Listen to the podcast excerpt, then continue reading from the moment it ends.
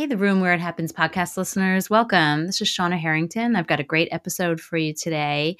I got to talk with our Director of Communications, Erin Sarpard, who does an amazing amount of stuff for MASCD. She's the person who runs our social media accounts, puts out our newsletter, makes all the great flyers for all of our events. So uh, we so appreciate the great work she does. She's also a, a teacher. And so I got to talk to her today, not about our communications work at MASCD, but about her work as a teacher, which was really fun. So have a listen. It's a great conversation.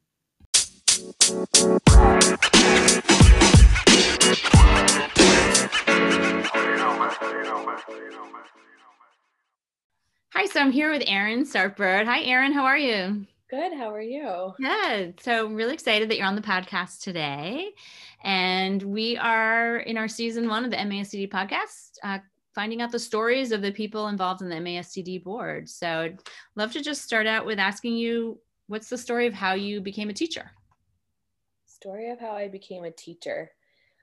Um, well, I was definitely someone that did a lot of different things growing up. I would I spent a lot of time with children. I was a babysitter, I was a camp counselor. Um, all of my jobs growing up were involving kids and I really went off to college not really sure what I wanted to do. My mom really wanted me to be a nurse. So I shadowed actually my pediatrician at the time. And after one day doing like this very, um, I guess now I'm thinking about HIPAA violations, but at the time, um, it, I did sort of this like hour shadow and they kind of like told me what they did. And it was something that the hospital was doing. Um, and I just was so so embarrassed and I just was grossed out and I just didn't like the hospital setting. So I kind of um,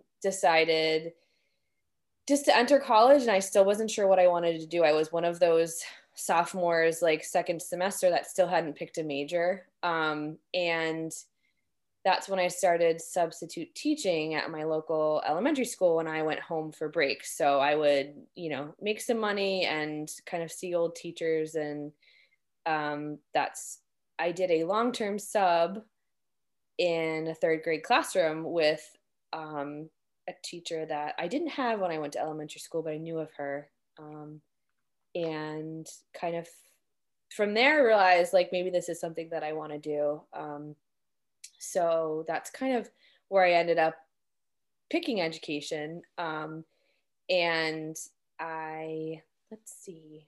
So, how long have you been a teacher? So, I've been a teacher for 10 years. Um, I started out in early childhood. So, when I graduated, um, I thought I was going to teach an international setting. I actually did some of my student teaching at a international school in Nicaragua. So I did half of it um, in Pennsylvania and half of it abroad. And I thought that was something that I was going to do. I really liked to travel. I did a lot of my grad work in Europe and um, kind of thought maybe I'd travel the world, world and teach English. Um, and that was kind of the plan. And then when I graduated, um, I was talking to my brother who lived in Lexington and he said you should move to boston. Like it'll be so fun. You'll be near me. Like you don't want to move home. What do you want to do with your life? Um, but i didn't have my mtels done. So i wasn't sure exactly how to like get my foot in the door and someone suggested to teach pre-k because you can teach that without needing your teaching license so i interviewed a bunch over the summer i didn't hear back and i was i was about to move home and take a job at a local school as a teaching assistant. And then I got a call back from this really bizarre interview I had um, in Arlington and then thought I did terrible and didn't hear anything back. And then I got a call saying, like, do you want to start? And it was like $17 an hour. And at the time I was like, woo, living large, like, and move to the big city and have a great time. Little did I know I had to get a second job like immediately because I did not pay my rent. Um, but I loved it. I love teaching pre-K, um, and that's kind of where I started. And then I got my MTELs done, MTELs done, and kind of moved up, moved up in age group and taught first and second for many years, which I loved. um, and then moved into went back and got my reading specialist degree um, and ended up now that's kind of more of my focus is is literacy working with middle schoolers um, what, what uh, how did you make that decision to make reading and literacy your specialty i think um, there was so much i didn't know when i got into teaching first grade and i was so fascinated by how you teach reading because i did not read that way. I, I was actually homeschooled for um, kindergarten and i remember my mom teaching me how to read and it i know i was a whole language kid. We just learned to like read it and memorize and so when i got into first grade and i i started teaching like structured phonics and writing i was like blown away by what like school looked like and first graders. I think you hit that that that peak where you are a year or two in and then you realize how much you still don't know? Like you kind of think you have it and then you're then i think there's like a an actual term for that. Like there's a project like a projection of how that happens when you get into a field. And i just realized that um that i just needed to know more. So that's kind of how why i went back. Um and it was so applicable. Like i i i'm totally an advocate for like waiting a couple years to go back to grad school because i had the base and I was teaching first grade and I was able to apply what I was learning right into the classroom, which I think was like the best way to do it. Um, and I also wasn't sure like I wanted to start a family and I I you know when you're a classroom teacher that's literally you know that's all you can kind of do. There's no flexibility. They don't have like teacher classroom sharing programs like you know they used to be a little bit more flexible with that. It's really hard to work part-time as a classroom teacher.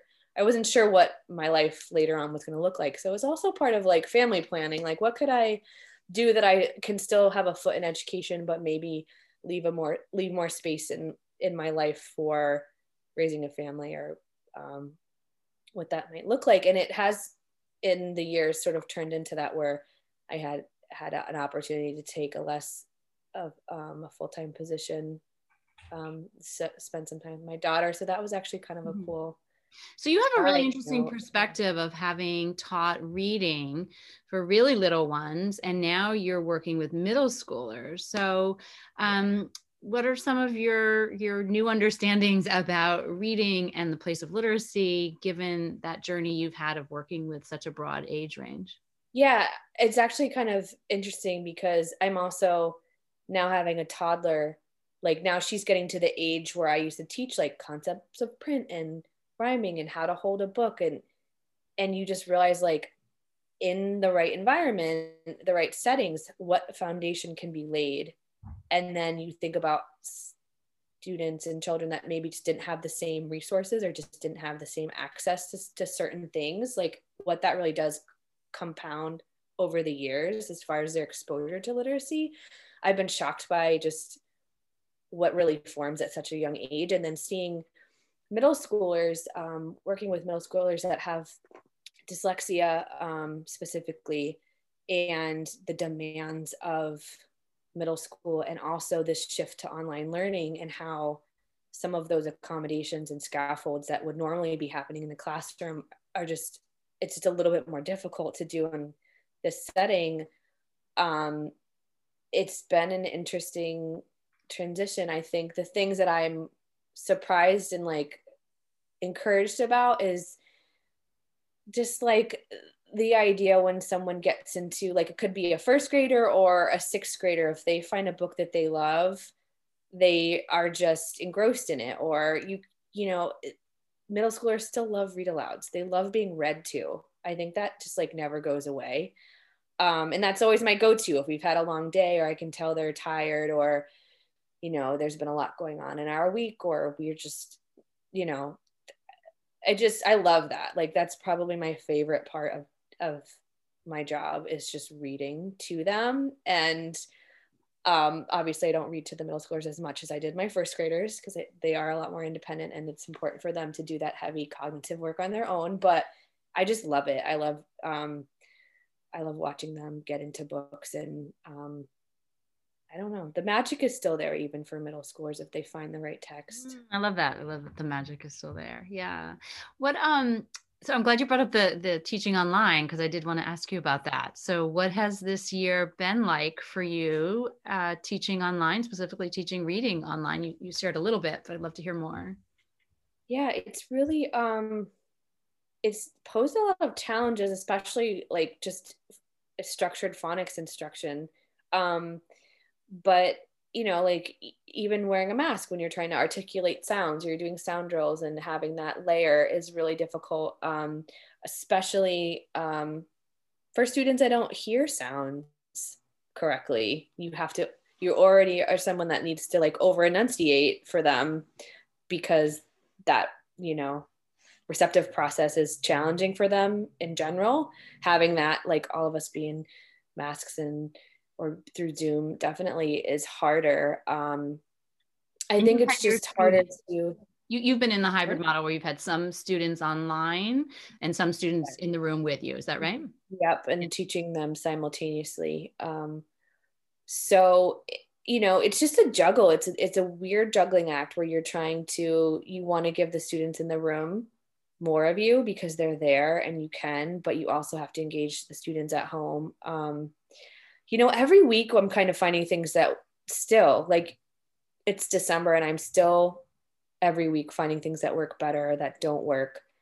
Um, you know, even even today, like we're doing plot elements of plot and we're using short stories and putting them into the breakout rooms and someone's you know someone's internet is laggy and i want them to partner read and i want them to try to find the climax and have discussions and um, everything it's like you have to take what you wanted to get done and cut it in thirds and maybe that's what you get done that day or that mm-hmm. week um, mm-hmm. and i think when you teach middle schoolers that really need this support you feel the urgency of still giving them the level of um, you know the level instruction and intervention that they really need um, balancing it with like i don't know like having discussions this week with students that like they're entering middle school and this would have been like their first chance to like go to a middle school dance or I, like just thinking about the things that you know they were supposed to go to nature's classroom this year. I went to nature's classroom when i was in sixth grade and still have memories from that and pictures from it. I actually had one. And the first day of school i showed them some of my sixth grade pictures which was really funny. Um like i just i don't know my heart breaks for them a little bit. So yeah it's been trying to find that balance of just like allowing them to like be silly and yeah. enjoy each other nice. um, i don't know it's it's it's hard but i have to say they are super resilient and been asked to do a lot. Yeah. Um, well teachers have also been asked to do a lot yeah. so let's just close out if i could ask you one more question. Yeah. Um what has either changed about your teaching or, or maybe I, I guess i want to frame it a little differently. What's been clarified for you about teaching since it's such a different situation and the challenges that you just you just named are there? Um, did you have any new clarity about what what teaching is teaching and learning is really about? How, how has it shifted for you? Um how has it shifted? I mean i definitely long for the day when I can pull out an old, simple old anchor chart and have students come up and help me fill it out and have them do turn and talk partners or, you know, lay on the floor next to each other, filling out a graphic organizer. Like I, I do have this sense of like wanting that back. Um, but I think that I've found a lot of innovative ways to differentiate instruction and kind of tailor it and be more specific about um, kind of like cutting off all the things that you realize that's actually not what I need to do today. Like, what's the, if I have, I only have this one shot, like, what do I actually need to get done today? I think it's made me plan a lot more purposefully instead of um, being like, oh, we'll do a little bit of this, a little bit, maybe we'll get to that. Like, being like, what do they really need today? And how can I teach that in a succinct way? And um, I think that's like the clarity of really like looking at my curriculum for them and thinking about what's really the mo- what if I can only teach one thing today, what what is that? Or if they o- only really are going to master one thing this year, what is that for this group? Um, Right. I'm thinking of uh, there's a um, an image of kind of three circles inside of each other of um, what the biggest one is like what it would be nice for the students to to learn uh, what's more important for them to learn and then there's a really small circle of like what absolutely has to happen. And it just feels like that questions those are questions we always have to ask but this year we've had to ask it in really different ways. So um, it sounds like you are really finding great ways to connect in this very challenging time. And it was great to hear more about your story as a teacher. So thank thanks. you. Thanks.